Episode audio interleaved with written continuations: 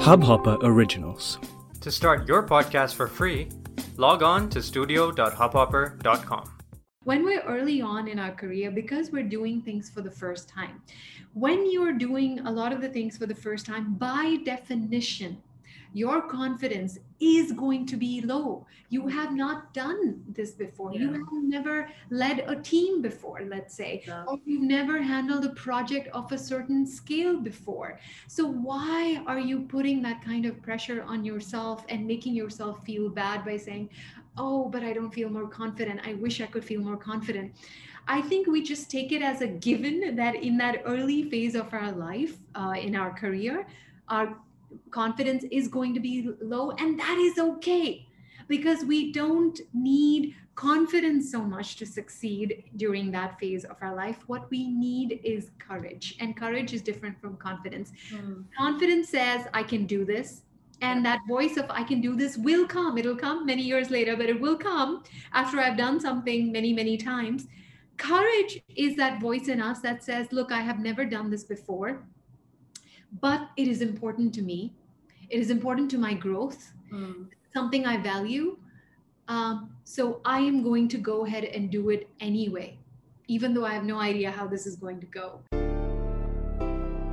Hello, and welcome to the Success with Savita podcast, where we share hot tips on how to do life and business without losing your mind. I'm your host, Savita Nanjappa, entrepreneur high achieving 9 to 5er turned transformational success coach, helping you create a wildly successful business. Come hang out with me and other fabulous humans like you every week for stories and chats packed with a healthy dose of tips, resources, how to's, and real talk. Side effects may include a happier and more confident you with each passing day. Thank you for tuning in. On the show today is Bhavna Toor who is not just a dear friend now, but someone I deeply admire.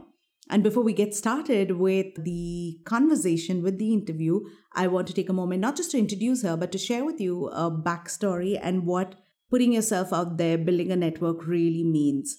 In 2017, when I was planning to start my own business, I started to look around at other people who could be role models who were doing the work that I felt was inspiring, that I felt that I wanted to do too. And in my research, I found Bhavna Toor. And she was in Bangalore, and I wanted to really meet her and hear from her and connect with her. And I wasn't sure how um, the meeting would go, but I decided to make it happen. So I went to this program that she was uh, leading for Lean In, Bangalore chapter, I remember. And I attended her program. And at the end of the program, I waited to connect with her. And I said, I walked up to her and I said, Hi, Bhavna. I came to this program because I wanted to meet you. I really like your work and I love the program that you hosted today. And I gave her my business card at that time. She looked at my card and she said, You know, just three, four days back, someone mentioned that I needed to meet with you and collaborate with you. And uh, I said, Oh my God, who knows about me? Because I'm just uh, getting started. And then she said that she met my boss, uh, my ex boss, at uh, Dell. And it can be such a small world. And my boss had told her about me and the business that I wanted to start. So it's a really small world, and we built an instant connection there. And then it is to Bhavna's credit that she also took the relationship forward. She stayed in touch. We connected with each other we collaborated on a couple of programs. Now she had me come on as a mentor for one of her uh, you know signature programs which is lead like a girl. And then today i also do a few workshops for her other signature program which is the conscious woman program which we will be talking about during our conversation. With that let me share a little bit about my guest today. Bhavna Toor is the founder of Shenomics a mindful leadership platform supporting women to live and lead from within. Under Bhavna's leadership, Shenomics has helped over 100,000 women thrive in their careers. As an internationally trained mindfulness and women's leadership expert, Bhavna has spoken on various platforms, including TEDx, and has trained and coached high potential women at leading Fortune 500 companies from around the world. Previously, Bhavna was mentoring leaders and entrepreneurs as the CEO and director of the Nationals. Previously, Bhavna was mentoring leaders and entrepreneurs as the CEO and director of the National Social Entrepreneurship Forum and an entrepreneur in residence at the GSF Global Accelerator. Prior to that, Bhavna had a nine year celebrated career on Wall Street, most recently as a vice president and client portfolio manager for a portfolio of hedge funds at a top investment firm in New York. Bhavna has lived and worked in over seven countries and has an MBA in social impact from New York University's Stern School of Business. Bhavna is a former Miss India New York and a fitness, yoga, and dance enthusiast. Join me as I talk to Bhavna not just about her journey, but about our topic for today, which is mindful leadership. Hi, and welcome to the Success with Savita show. With me today is Bhavna Toor, who, first, I have to say, is someone that I'm personally inspired by. She has inspired my career. She is one of the first people I went out, met, networked, like I shared in the introduction. Bhavna, I'm so excited to have you here today. It's an honor and it's a pleasure to have you on my show. It's been long overdue. And finally, I am looking forward to this conversation today. Thank you so much, Savita, for having me on your podcast. I equally uh, have loved watching your uh, success over the years. So I think we're part of a mutual admiration society, and I'm really glad we get to have this chat today. Yeah, and I truly believe that, uh, you know, we talk about women supporting women hashtag, but I think in my case, you have been someone who supported me uh, right from day one. So I think it's really living up to women supporting women. With that, I want to dive in right into your story, your journey, and the work that you do because I know we have a lot to get through. So I want to start off with having you share with us your journey so far and why you started Shenomics. Great question. Uh, so my journey goes back quite a bit. If I, you know, tie it back to from where I began. So uh, growing up, of course, just just a regular middle class family. But one thing that was interesting was uh, my father was a diplomat with the Indian Foreign Service, because of which we ended up spending a lot of time um, living across different parts of the world. So I grew up in countries mm-hmm. like Bangladesh, Nigeria, UK. US is where I spent the most amount of time. So I was in uh, living in New York for close to 13 years. Uh, that's where I did the initial initial phase of my professional career was really in finance because New York, uh, at least back then, for all intents and purposes, was very very finance heavy, and I loved it. Um, and then I went on to uh, get my MBA from um, NYU. And for me, as I was finishing business school is where is when I say I had a turning point in my life. And it was some a really simple episode in my life, but it spawned a lot of introspection. So I went to this interview. This was right towards the end of business school. And uh, this was for a consulting gig. Uh, and at the time, I thought that it would be an interesting area to explore. And I remember sitting across from the person who was interviewing me. Mm. And she asked a very normal, standard interview question, which is Bhavna, tell me about a time when you failed mm. and what you learned from that. And you would think I would have a canned response to a question like that. But I thought about it and I thought about it and I couldn't come up with a single good answer for her. I made something up, but I wasn't really proud of my answer. What that did was when I went home, I really thought about, okay, why couldn't I answer that question? And for many, many days after that, I really thought about that. That why do why do I not have an answer? And the more I thought about it, there was only one answer that kept coming back to me, and that is Bhavna, you have led a very, very safe life. You have pretty much made a series of safe choices because of which you don't have a good failure story. In order to have a good failure story, you have to go out there and take risks. You have to push yourself significantly outside your comfort zone. And for me, partly because of my conditioning, partly maybe because of a variety of factors i think i think uh, which is which are tr- which is true for a lot of us um, i was really only doing things where i knew there was a high chance of success. Mm.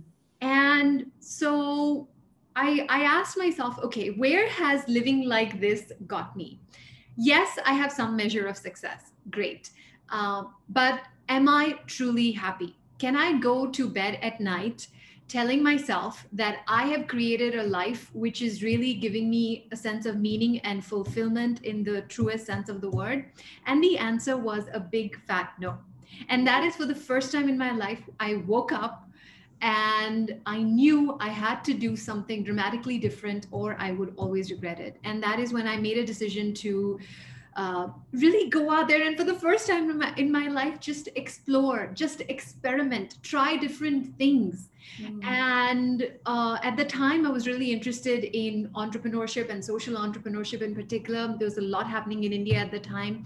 So I decided to, uh, at the time, felt like a fairly dramatic decision. I decided to move to India, not knowing a single soul in this city of Bangalore that I'm in at the time.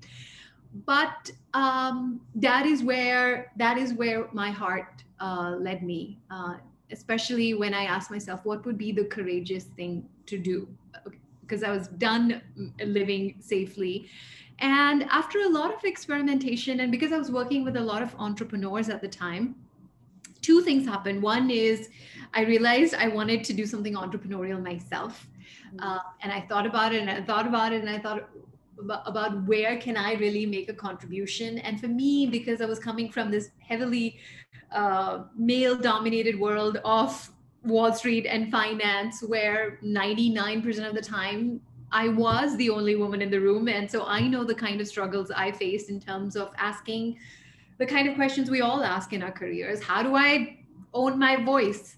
How do I, what kind of presence can I create in the room so people take me seriously? All of those things. And, and I knew that there are a lot of women out there who must also be asking those questions. So let's, let's focus on this because we do need more women leaders in the world, no question.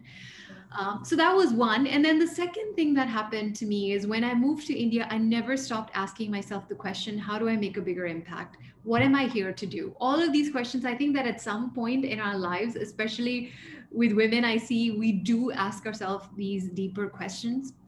And I exposed myself to a, a number of different schools of thought and philosophies the one that really made the biggest difference to me was mindfulness. So it all began with a 10 day Vipassana retreat, oh, meditation wow. retreat. And after that, the more and more I delved into it, I realized that all the answers that I'm looking for, I've been like looking all around me for answers. But the truth is, for, and this is true for each and every one of us, whatever answers we're looking for, instead of looking outside, we have to turn the lens within and just create some stillness and ask ourselves what is it that we really want? And the answers always come. They come over time but they come. And so this i i wanted to then really combine this this inward looking approach with traditional uh, leadership, women's leadership. And that's how, by marrying mindful leadership and women's leadership, uh, I ended up creating Shenomics as a mindful leadership platform for women. Yeah. Wow. I think you've truly like lived what you mean when you say mindfulness because I think it took self-awareness to go through this journey and a lot of courage to quit what's going really well and to come, like you said, to Bangalore. Uh, that must have been an interesting time as well. And to start something without knowing that there is a chance of success i think that's something that so you've truly taken time out to think through be mindful in the answers that come to you. And uh, of course i mean hats off to you. I couldn't have done it. I couldn't have moved i'm sure when i look back. But when you speak about mindful leadership how do you define it? Because today you ask people leadership and then mindful leadership I don't know if they uh, put those two words together. So this is a very interesting way of looking at leadership. And how do you, so how do you define it? What is it, and how do you define it? Yes, uh, mindful leadership, quite simply, is this idea of leading with self awareness. Hmm. And there are two ways of looking at self awareness. One is internal self awareness, where I turn the lens inward and I ask myself, what do I love? What are my passions? Uh, what am I good at? What do I want to get better at? Uh, what are my values that I want to express through my work? What are my highest and deepest aspirations? What are the things that i'm really excited about contributing to? And when you have those answers making sure that the work that you're doing whether it's it's the what you're already doing or you're at a stage where you're thinking about what kind of work you wish to do to just bring all of it into alignment. Because when you bring all of those aspects of yourself into alignment that is when we really express uh, when we really feel a sense of meaning mm. with our work. Um, that is what i found with myself. That is what i found with scores of women that we have worked with over the years. And you know savita even looking at you i think the reason why you are as successful as you are is because you've done the same for yourself. You've you've asked yourself okay what am i good at? What do i love? And how do i work with even just these two things to make the highest contribution that i can make? And and that is what you're doing which is why you are so good at what you do. And i wish um, more and more of us would ask the same questions and then have the courage also then yeah. to craft a life and career that honors those truths about ourselves. Mm. um, so that is internal self-awareness. And then of course you also combine it with a sense of what we call external self-awareness which is being mindful of how do others view me? Because there's one thing of how i view myself but it's also equally important to know how are others viewing me? Yeah. and what is the impact i'm having on the people around me and then a combination of the two the more and more i lead with that internal and external self-awareness that is when i can really elevate my game in terms of being able to make impact at the highest level. So in mindful leadership those are some of the key pillars we're looking at. How do we combine the inner work of looking within with the outer work of building a certain set of capabilities and skills that is going to allow me to live life on my own terms and create the kind of career that really gives me that sense of meaning. Yeah. I think you beautifully defined it because as you're speaking, I'm thinking about who I needed when I was 30, who I needed when I was just starting out. I didn't have the awareness. You just dove into the rat race and you were like competitive. And now I'm thinking, why were we so competitive or why did we want all of the things we wanted? And maybe if i had someone like you in my life at that time my path would have been different right? So i think you answered that so beautifully and i wish you were my coach uh, the one that i needed then. I set out to do that for myself although of course because i focus on business. But my next question is about what have you observed? Because you've done so much work with women in leadership. What have you observed when it comes to women in leadership roles? What i mean is how do they compare versus their male counterparts? It's not a him versus her kind of question that i'm asking but i'm saying there is there is a difference in the way women lead. Yes. and what have you observed the good uh, and the ones that need a lot of work as well that's a, a great question savita. And what's interesting is for the longest time the politically correct answer was actually to say there are no differences. Male leaders female leaders it doesn't matter whatever gender um, there is no difference. But what we now know and what we now know is the more evolved way of thinking is to say, yes, there are differences. Whether those differences are because of nature or nurture or a combination of the two, yes, there are differences. And let's value those differences. Let's not ignore those differences and force fit a certain kind of gender sameness and neutrality on everyone around us and design our workplace and everything else based on that sameness. Because if we do then we're not seeing and honoring the unique the uniqueness let's say that that we as women are bringing to the to the table. So for example for women i think some of the things that i have seen and again this may not be true of all women Right. But for many of them, um, if I focus uh, on on the positives in particular, one thing that is true for many many of them is we do like a, a very collaborative way of working. We care about the people that we work with. When we're making decisions, we like to build consensus. We want to know what everybody in the room is thinking. Uh, we want to take everyone along with us.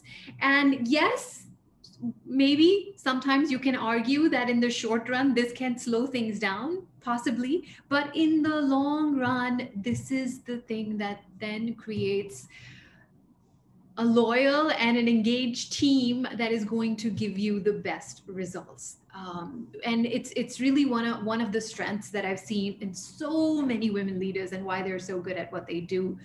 In addition to that, especially in this post-pandemic world, and there have been so many studies that have come out recently to support this, women have done an exceptional job at leading in this kind of an environment. In fact, in this kind of environment is where they've really shown that they can thrive.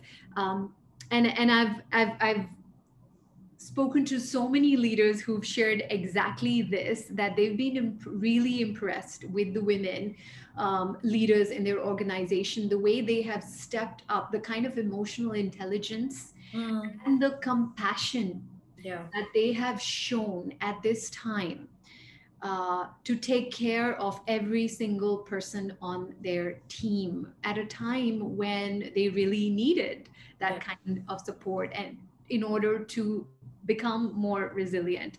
So these are all exceptional strengths I feel that women leaders have shown, and I think we should be proud. We should proudly own this. Again, I don't want to get into any kind of comparison, sure. but for us as women, for absolutely, for a, a vast majority of the ones that I've come uh, into close contact with, these are qualities that I, I see time and again. And the beautiful thing about all of these qualities is that the kind of world we're moving into, you know, we're no longer in that traditional world where the old model of command and control type of leadership is going to work anymore, especially in, in countries like India, where we have a large millennial population, yeah. which wants leaders who lead in this way, who lead with a collaborative style, who lead with compassion and humility and emotional intelligence, all of these traits that women bring to the table. So I think it's a fantastic time to be a woman leader. Mm. And uh, yes, we have, we have, there's a huge impact we can make thank you for sharing that, Bhavna. And while this is the exceptional thing about women in leadership roles, what areas do you think today, even today, what areas do you think women are holding themselves back at? Mm, that's a great question as well, Savita. One thing I would do is just slightly modify that question, or maybe significantly modify that question, because and I know you're coming from a very well meaning place. This is a question that gets asked a lot. However, when we ask this question, where are women holding themselves back? What we're implying is that we are the problem. Mm, true. And therefore, we have to solve the problem, and we alone can solve the problem. And while to some extent that's true, what that ignores is that there are a lot of factors at play because of which women end up holding themselves back in some way. Mm. Um, for example, let's let's take a concrete example. So one thing that um, gets associated with women a lot is this whole thing of imposter syndrome. Yeah. Uh, and self doubt. That as women, because of this self doubt that we experience and imposter syndrome that we all have, or many of us have, that gets in our way. And that is the reason why we're not as successful as we are, or we're not taking as many risks as we could, et cetera, et cetera. And here's here's the interesting thing about the imposter syndrome. And, and in fact, I just had this conversation with a group of women today. There are two forms of conditioning that influence the imposter syndrome because, and both of those women may not be entirely responsible for and the, the moment we become aware about those forces yes then we can do something about it mm-hmm. but we at least should not assume that I am the reason why I have the imposter syndrome. So, for example, so the two things that I'm specifically referring to one is um, just the conditioning of the brain. So, we call it the evolutionary conditioning, call it the brain's wiring um, we all we we, we think 70000 thoughts per day. Mm. majority of those are the same every single day. 90% of those thoughts supposedly are the same every day. Not only that majority of those thoughts tend to be negative every single day. What that means is um, the brain is wired to constantly look for problems and errors. So if you're thinking about yourself there's a high likelihood that as you're thinking about yourself, you are going to look for problems and errors. You're going to think about all the things you're lacking in. Mm. You're going to think about all the ways in which you are not enough. I am not good enough. Uh, I am not successful enough. Uh, I am not confident enough. There's some version I'm not fast enough. I'm, I'm not fast enough. yeah. There's some version of not enough that any one of us would would come up with. And that's just the nature of the brain that doesn't always support us in thriving. It helps us in surviving yes but not in thriving. So mm-hmm. am i responsible for that? No that's just the wiring of my brain. The second thing is the social cultural conditioning that influences all of us as women. For example right from when we were little girls. What is the one thing we're all told we should be? So that we are liked by everyone around us. And that is that as girls we must always be nice. Yeah. we must always play nice.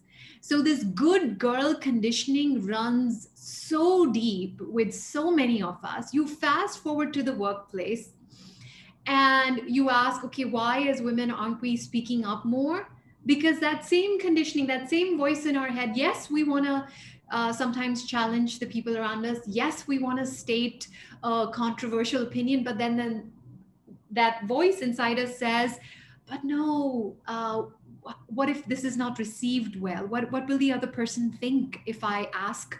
What will my boss think if i ask for so, such and such role or ask for this uh, promotion so early in my in my career? There are all manner of things that we start asking ourselves because we don't want anyone to think badly of us. So again coming back to the evolutionary conditioning and the cultural conditioning which gets in our way am i entirely responsible for both of those things? No. Do they do they play a role in how i show up? Yes. So once i become aware that yes these forces are at work i can wake up and that's a lot of the work around self-awareness that we do is exactly this. How do we become conscious of the forces that are holding us back Yeah. and do it in a way where we also practice self compassion and we tell ourselves, yes, there are n number of things that are making me feel like I'm not enough or I'm not doing a good enough job, but let me not make myself wrong for thinking that because I'm not entirely responsible for the 70,000 thoughts that go through my head every single day. Um, so, in a nutshell, how are we holding ourselves back? Uh, yes, there are all of these forces that are at play, but I wouldn't say so much that we are holding ourselves back. But yes, there are things that are getting in our way, which we can be aware of. And these are some of the things that, yes, that get in the way for, for all of us. Yeah. Um, and if I could just add one more thing to that, um, the other thing that also gets in our way in a larger sense is when you look at the workplace, let's be honest, the workplace culture, the systems, all of that were initially because uh, at the time when um, all of this came into being, they were mostly men um, in, in working, and even now, at least in India, it's, it's mostly uh, women comprise a small percentage of, of the workforce a lot of the culture is designed with men in mind and a lot of the uh, consciously or unconsciously a lot of the performance metrics are also designed keeping men in mind. And when you expect women to also abide by a standard that was not even of their choosing or to conform to a culture also that was not even of their choosing that does um, create a whole bunch of problems. Um, you don't feel like you can be yourself. uh, you don't feel like you can be your true authentic self you don't feel like you can perform at the at the highest level and fundamentally what happens with a lot of women is you don't feel valued in fact that's the st- startling um, or maybe not so startling um, research that we're uncovering now with with uh, by going out there and just asking a lot of women why why why are you leaving the workforce? Yeah. or even just changing jobs after a significant period of time what motivates you to to leave an organization? Vast majority of them have told us it's because they don't feel valued. So all this to say we we want to be let's ask the right questions. Because if we keep saying how are women holding themselves back? we'll keep thinking that women are the problem and as women we have to solve the problem. But instead i think let's ask a bigger question which is what is getting in the way of women succeeding and thriving in large numbers in in the workplace? Yeah, I, I love how you answered this. And yes, of course, uh, what I meant was, uh, you know, what is stopping them? Um, but I like how you would say that, you know, ask the better question, ask a different question. And I was actually going to say when you were saying uh, why people leave, why why do women leave the workforce? It is precisely that reason because if you're not valued, you don't want to be putting in the effort over there. You want to move on to another place where you are valued and respected for your uh, skill sets, for what you bring to the table. And uh, yeah, I mean, I love the answer and I love the change that you were saying we should change the way we ask these questions. Like what you hear so far? Make sure you never miss a show by clicking the subscribe button now. Stay tuned as we take a quick break and we'll see you on the other side of the show. And with that, I want to ask you at Chinomics, how do you approach this through your programs and coaching? Uh, building awareness, helping understand, you know, helping women uh, and the workplace. And it's the work that you do is not just for uh, people who are working, but also to the people who are uh, leaders in the workplace. And how are you helping them redefine their own approach to uh, leadership, to leading their teams, leading their people? Yes. So we, um, keeping all of this in mind, we've designed our signature program with all of these various assets. So we begin with a foundation of what we call focusing on inner work or the inner game, where it is about building the self awareness around all of the things that relates specifically to you in terms of who are you, what's important to you, what do you value, what makes you come alive, what is the vision that you want to create for yourself that is most personally meaningful and exciting to you. Um, so, s- using mindfulness and mindfulness based tools to really uncover a lot of these important questions, which are important for any of us to answer. And once we've laid that foundation of inner work, then on top of that, yes, we then also look at how do you work with who you are and now project that outward to make an impact externally. Mhm. because yes i i it's important for me to understand myself but then i also need to understand how do i take the sum total of who i am to work with others around me so i can really make uh, the biggest impact i can make. And that's where we're focusing on all manner of skills and capabilities that are especially going to help women thrive given the kind of work environment and just environment in general that we're still in. Because let's be honest as much as we're all working towards this uh, utopian world where our gender is not even a question and people just look at us as professionals and as leaders not as women professionals and as women leaders but we're not quite there yet i think we're, No. we're making progress we're not quite there yet so it is important for us to be mindful of okay in this world yes maybe i cannot change it uh, overnight but how do i get smart Mm. about it and speak in a way that is going to make sure I'm taken seriously. Network with the right kind of people so Mm. that my advancement also uh, becomes a priority uh, or is, is, is, is of importance to the people around me. Let me ask for the things that I want and not just expect people to magically notice my work and Yeah. and and, uh, and and make those decisions themselves.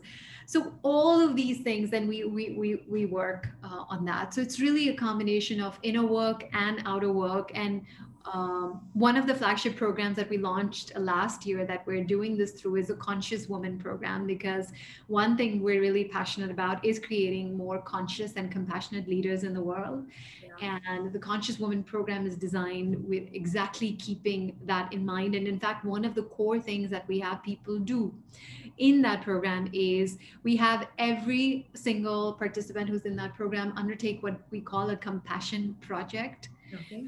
which is basically your um, authentic expression of compassion in the world. So you go out there, pick any 50 people that you would like to positively impact, whether in the organization or in your communities, and go design an initiative that's going to allow you to do that. Because not only will you step up as a leader, and build your visibility as a conscious and compassionate leader by doing that but then you're also going out there and making a meaningful difference and i think we all need more of that Yeah. And I think um, the great thing about that is it fuels, in turn, um, confidence, builds experience. You're challenging yourself a little bit because you know you have to create this project. So I love all the things that uh, go into the making of this, not just the program, but also this project that they're going to put together. And uh, with that, I do want to ask you because you are covering and you're you're working with um, women in the organization right from the time they start their career to senior leadership and CXOs. So, uh, my um, question to you for the audience listening in is what is your advice for women to be able to scale into leadership roles? I'm saying people who are probably right now in middle management and then they want to scale. What is your advice? One, two, or three things that you recommend they start doing right away and apply um, for them to be able to scale? Sure. I, I think there are definitely a few things that come to mind that will definitely make a difference. The first, I would say, which can really help you brand yourself in a really confident way and feel really and and, and would help you help differentiate you as well is to be really aware and mm-hmm. mindful of what are the core values that you want to build your identity or your brand around yeah. to to know with just without a shadow of a doubt who am i what do i stand for Hmm. when anyone thinks of me when anyone mentions my name in the room what is the one two or three things that i want everyone in the room to say about me that is really powerful for you to know and also for you to be able to really craft a an impactful and meaningful leadership identity around. So i think um, and this also ties in, in uh, with with um, the whole work around or the whole research around self affirmation theory that for us uh, and again especially as women for us to really con- feel greater confidence the more and more we affirm who we are through our values. So we're so good at you know tearing ourselves down which is the opposite of that with that self-critical voice. But the more and more we affirm ourselves and build ourselves up by affirming our values on a daily basis by asking what do i value and how do i turn my values into a set of behaviors and actions that the entire world around me can see and start associating with me. That is when i'm really uh, leading um, in, in, in a mindful and impactful way. The other few things i would say one thing that and and this is something i feel really passionate about is it, it's so important for us to especially uh, with senior leaders uh, my encouragement would be to really dare to be authentic so once you have that kind of clarity about who you are Yeah. just to go out there and be your true authentic self because when you do when you do that um, not only are you in a very subtle way changing the culture around you because you're saying look i'm not going to conform to whatever the prevailing model of leadership is or whatever uh, the culture expects me to be this is who i am this is what i stand for and this is how i'm going to show up um, so you start to subtly change the culture around you but not only but you give so much courage to other women as well other like Yeah. you know younger junior women um, who are looking up to you and the more and more they see you as being yourself the more Yeah. and more they feel empowered to do the same so i think uh, daring to be authentic and also while you're doing that daring to be visible Mm. uh, is so key. I know, Savita, you talk a lot about this as well. In fact, you know, uh, conscious visibility is, is, is, is something we, we both really care about. Um, but I think that's so important because if you look at the workplace right now, as it is, especially in India, the numbers are actually um, have reached a point where they're truly horrifying Yeah. We are close we now have the last number that i saw was close to 15% women Yeah. in the workforce. My God. Yeah. um, and there are already so few of us especially at the senior most levels and then if even then those whatever percentage of women that are there in leadership levels if they also don't, for whatever reason don't make themselves more visible Yeah. Then what is the message that the rest of us are are, are getting? Um, because one thing we know is um, to to one thing that really helps more and more women really have bigger aspirations is when they see more female role models around them. Yes. so the more these senior women really uh, challenge themselves to make themselves more visible, because a lot of them I've seen don't make it a priority for whatever reason, because they feel like, hey, I've succeeded so far in my in my career without focusing too much on my visibility. Yeah. Um, why sh- why should it be something I should focus on now? And uh, and I think you and I both know how how impactful it is when you do that in the organization and even otherwise. Right now we live in a virtual world and the more you put yourself out there even through things like social media as as you do so well savita i think it just it, it just then i have a bigger platform. So you're talking about how do we create scale? When I give myself a, a bigger platform, and then when I talk about the things I care about, the causes I believe in, the work that I want to promote, I now have a much bigger audience and a bigger set of supporters who can support me in creating impact with my work. So I think those are uh, some of the things that can really. Yeah, I, I completely resonate with you. And especially when you say when senior leaders are visible, it shows other people who are watching them that there's this is what I can aspire to. There's a path for me. Um, and I uh, have to, I, I recollect my own example when I joined ICICI Prudential um, back in uh, 20, 2007, I remember. At that point, every part of you know ICICI's business, I, iBank, Prudential, uh, the um, you know every part of their business had a female CEO. Okay, and it felt like now when I'm looking back at that time, we did feel like okay, there is a future and we can see that future because if you do all of these things there is a possibility that you could you too could lead. So i i totally resonate with what you've shared. And therefore that's for people who are in middle management and then one and senior management if they want to continue to scale and why they should do that and why be visible. And for young women because i know you have a program which is also for young women right? And what is what should they focus on in the early years of their career? Let's say in the first three to four years or five years of their career what would you recommend they focus on uh, in the early days?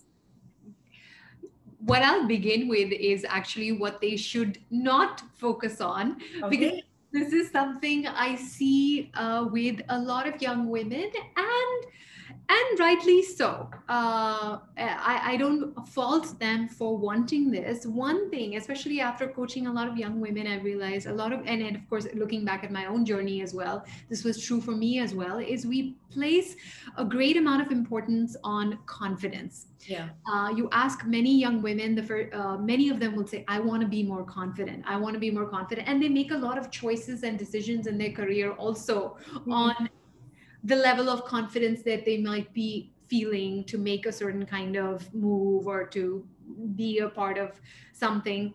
And I say don't overvalue confidence because the fact of the matter is, and, and let's just accept it, when we're early on in our career, because we're doing things for the first time, when you're doing a lot of the things for the first time, by definition, your confidence is going to be low. You have not done this before. Yeah. You have never led a team before, let's say, yeah. or you've never handled a project of a certain scale before. So, why are you putting that kind of pressure on yourself and making yourself feel bad by saying, Oh, but I don't feel more confident. I wish I could feel more confident. I think we just take it as a given that in that early phase of our life, uh, in our career, our confidence is going to be low and that is okay because we don't need confidence so much to succeed during that phase of our life. What we need is courage and courage is different from confidence. Mm. confidence says i can do this and that voice of i can do this will come. It'll come many years later but it will come after i've done something many many times. Courage is that voice in us that says look i have never done this before but it is important to me. It is important to my growth, mm. something I value. Um, so I am going to go ahead and do it anyway, even though I have no idea how this is going to go. So I think if we consistently keep, as, as young women, keep choosing courage over confidence, yeah. and choosing courage by asking ourselves the right questions in terms of what is important to me how do i want to grow how, what do i want to learn and if the answer is uh, is is yes and is taking you in a certain direction to then just take those baby steps towards those to, in in that direction that's that's really the way. Because otherwise and i know i did this to myself is uh, i did not have a lot of confidence when i first began. And then on top of that because i was always beating myself up over not having enough confidence i had shattered my self-esteem as well and i didn't really feel too good about myself. So that's the first thing. Don't overvalue confidence. Pick courage over uh, confidence. The second thing i would say is the good thing when you're young is you have your whole career ahead of you so just be open to experimenting. Yeah. um, don't think you have to figure everything out right away and you have to find w- w- whatever is your you know your path and you have to find the sense of purpose it will come yeah. i think um again knowing from my own example i know it comes sometimes it comes much much later later than you want the yeah. sense this feeling of yes i feel like i'm doing something purposeful and meaningful it may not come in the first 10 years and it's okay i think if we can devote those first 10 years to just learning and exposing ourselves as much as possible to a multitude of things and multitude of roles and learning opportunities um, that alone is such a strong foundation for success uh, later on. Um, and the final thing I would say, and this is, I think, true for any stage uh, in one's career, but especially I think uh, in the in the early stages can can create a lot of value is just invest in your network. Mm, yeah. in in a set of mentors and and advisors because you will find at that stage there'll be so so so many people who will step up and will be so excited and so happy about giving you that kind of guidance. So to not be shy about reaching out to as many people as possible i would say. Yeah those are the three things that i think can a difference yeah. That's so much value. I mean i'm just thinking back on our conversation so far. You have given us so much value so far and i have to agree with you on networking. I never did any networking i mean i network with people inside my organization but i never thought it was important. And now when i look back i'm like oh my god like why did i do that? I had so many opportunities which i didn't take up. So uh, yeah i mean great points and then now what I want to do is bring the spotlight back to you. How, I mean, I love looking at everybody else's uh, days, how, what their day is like, what their business is like. And uh, so t- walk us through a day in your life. What does it look like behind the scenes? Uh, a day in my life. Uh, so, one thing I'll say, one thing that has worked really well for me, and I always uh, encourage other people to have this as well, is a set of very clearly defined routines and rituals. Um, and this became even more important for me beginning last year in this post pandemic world when the world around you is so uncertain and you have no idea what you're going to be dealing with in your workday or in, in the in the world around you to have a certain set of predictable rituals and routines can give you so much comfort um, in knowing that yes the world around may be certain but i am creating a sense of certainty for myself that calms me and that works for me.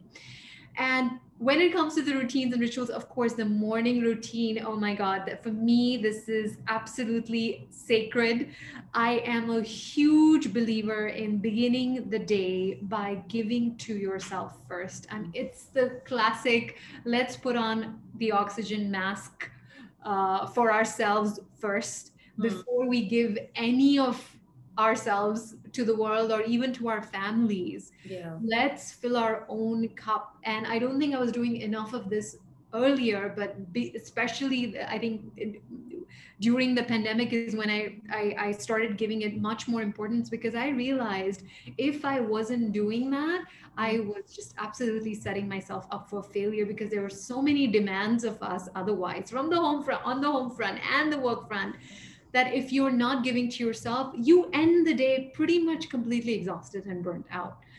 Um, so having said that, for me, my morning routine, I, I would typically wake up around five. Unless i have uh, something I, I, really need to spend more time on then i'll wake up even earlier. But five works really well for me. I'm a out and out morning person. Okay. um, i always without fail begin with uh, some meditation practice. Um, my minimum is 10 minutes uh, and other days it may be more. Um, then after that for me and again in my line of work and because i'm just a huge love of learning is something that that has a very special place in my life i always then move into some kind of uh, learning. So I usually keep a lot of very interesting podcasts queued mm-hmm. up or interesting things I want to learn queued up on my um, on my laptop as well. And for me, I just feel like it's a gentle way to just warm up my mind by just mm-hmm. listening to something that's soothing, inspirational, or something I can really learn from. Um, then I have my uh, either I do yoga, I do yoga three times a week, or I'll do um, some kind of strength training workout that I, I do on my own. There's a program that I that I follow, and I do that in a fasted state because uh, I believe um, that uh, is is a, great way to um, really give yourself a, a, a energy in a, in, in, a, in a really significant way. It really energizes the body when you're doing it in a um, in a fasted state. And of course it, it helps with fat loss and things like that as well. Um, and then the, the, the one thing that i really love and, and this is a, a, great practice for me is to just go for a walk even if it's just for half an hour. Um, in the mornings i listen to my favorite podcast and uh, um, and and just just be with nature which mm. um, is so important for us also from the if you look at the science behind um, circadian rhythms yeah. for us to really turn on our, all of our systems if you expose yourself to nature and to sunlight that is it's like turning on uh, that that on switch for your all your systems to go into high gear and so you can really perform at a at a level of high productivity for the for the rest of the day. And then of course after that i have my my work day my meetings um, all working from home still uh, but it's working out beautifully. Um, and then the the only other thing i would emphasize is that is is it really helps to have a very clear evening routine as well.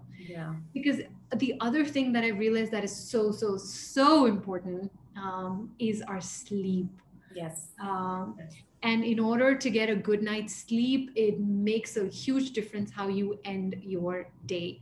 Yeah. So, one thing uh, very, very important is to have a very clear boundary to actually have whatever routine works for you, a way to shut down work.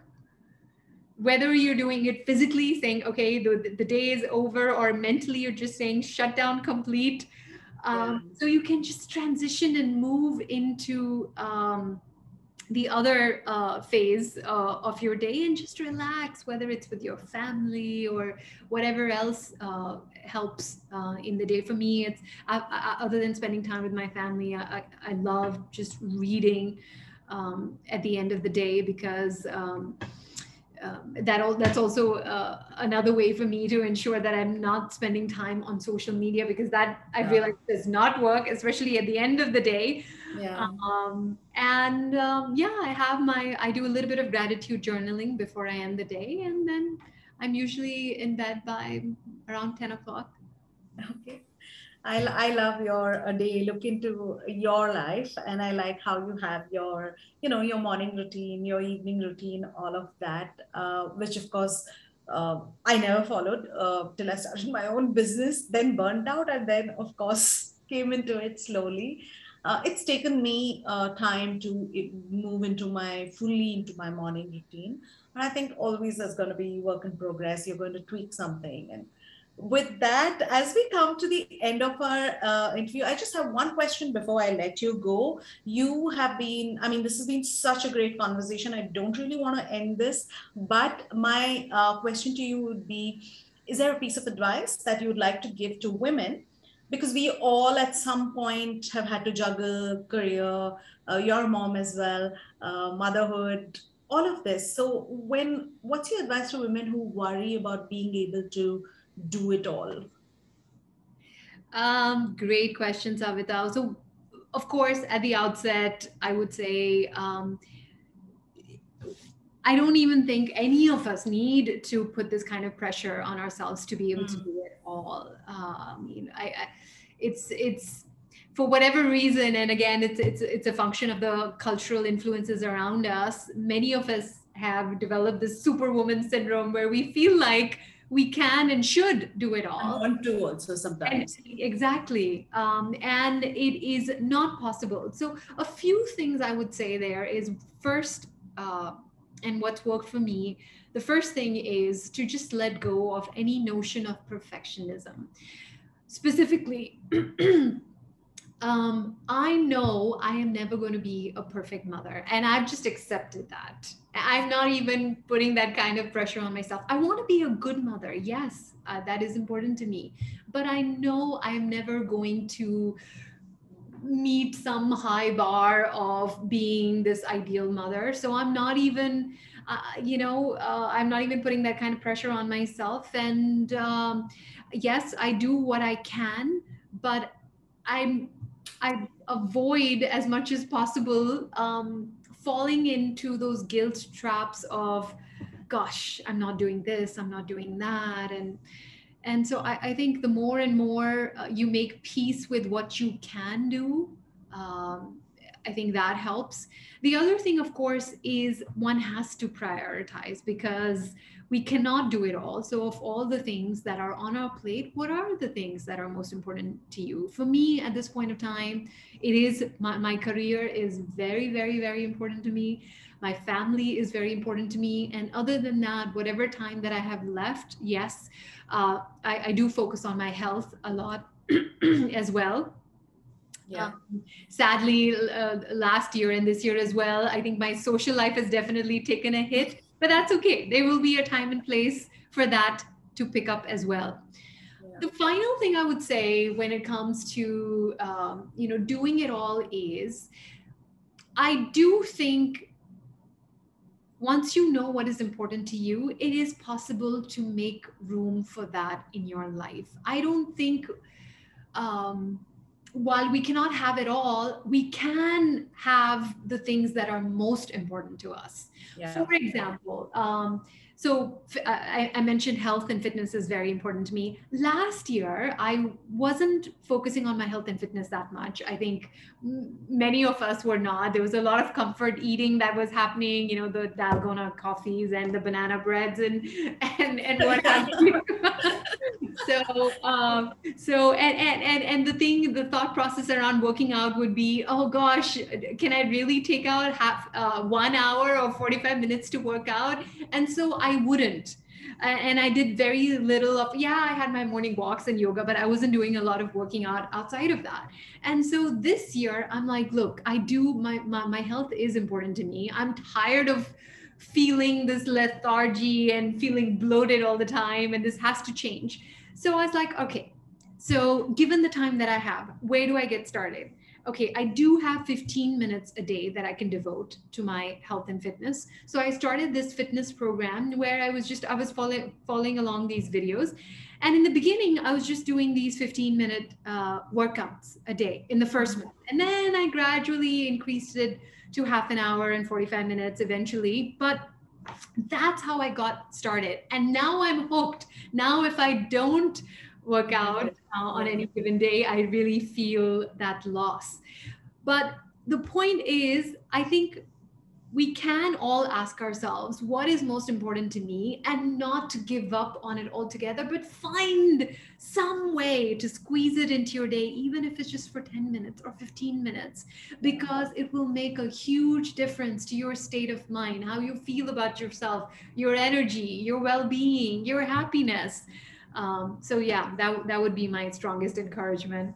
Oh gosh, like it's this has been so good, and I feel like Wow. I mean, there's been so much value. So thank you so much. I know that our audience is going to be hooked on this conversation. They'll take away, there's so many takeaways. Like, I'm like, I already have 10 things that I've kind of made a note. Each minute I'm like noting down this minute, right? So I I I love taking notes as we are doing interviews. So I like to make a note of what was the time so I can come back and listen to it. And I think it's been amazing talking to you, Bhavna. Thank you so much for your time, for being so generous with your time and being here on a Saturday evening recording with me. So I appreciate it and I appreciate you so much. Thank you. And uh, I hope uh, to continue to follow your journey. All the best, Shenomics. Now, one thing before you go, how can people find you? How can people connect with you? And tell us more about how people can work with you in your programs. Um, great. Um, you can actually find us anywhere on social media under Shenomics. Yeah. That's the easiest way, anywhere Instagram, LinkedIn.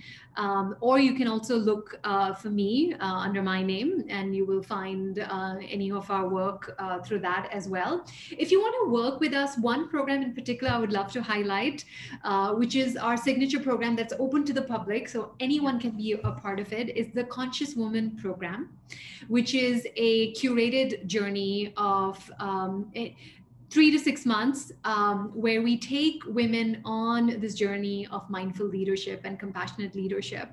And the next batch would be starting early next year january but we are um, we have opened up the waitlist for that program. So i'll share that link with you and if you could yes. share it with everyone would love for would encourage everyone to if this interests you to get on the list so we can get in touch with you yeah. And I'm going to be dropping the links for Shenomics, Bhavna, and the program. So everybody look out for that. Plus, we'll be sharing this on our social. With that, Bhavna, thank you so very much. Thank you for being on our show. And I look, I'm cheering you on. I'm following you in your journey and always here, uh, wishing you the very best. Um, in your journey ahead. And of course, everyone should be a part of the Conscious Woman program because I'm also hosting a session on that. So, yeah, we talk about visibility over there. So, make sure to check out, look up this program, sign up. I know uh, I've seen so many participants go through this. Uh, and I've seen them take away so much from the program. So, yeah, this is the program for you if you're looking to build on your leadership. With that, Bhavna, thank you so much. Thank you so much, Savita. It's been such a delight speaking to you. And I am so, so happy for you. Like I said, it's been so nice for me to watch your incredible journey over the years. And I have no doubt you're going to continue to do amazing. So I'm also going to be watching you very, very closely to yeah. see what wonderful thing comes next for you, because I'm sure many wonderful things are in store for you. Thank you. And thank you for always being an inspiration to me. And with that, thank you everyone for listening in. Thank you for listening to the podcast. If you like this episode and you want more, you can go to the show notes on my website, which is successwithsavita.com forward slash podcast. If you like what you've heard so far, I would be grateful to you if you could leave me a five star review, subscribe to this podcast, and share with a friend who may find this useful. You can also follow me on my Instagram at Success with Savita and DM me any questions you may have, and I will be happy to answer them for you. Until the next episode, believe in yourself and all the best to your success. इस Hubhopper original को सुनने के लिए आपका शुक्रिया अगर आप भी अपना पॉडकास्ट लॉन्च करना चाहते हैं तो हब हॉपर स्टूडियो वेबसाइट पे रजिस्टर करें और एक मिनट के अंदर अंदर अपना खुद का पॉडकास्ट लॉन्च करें यही नहीं स्टूडियो देता है आपको पूरी आज़ादी कहीं भी, कभी भी अपना पॉडकास्ट लॉन्च करने की सिर्फ़ तीन आसान स्टेप्स में। तो साथ में अपना पॉडकास्ट शुरू करने के लिए तैयार just hop on Hubhopper simply content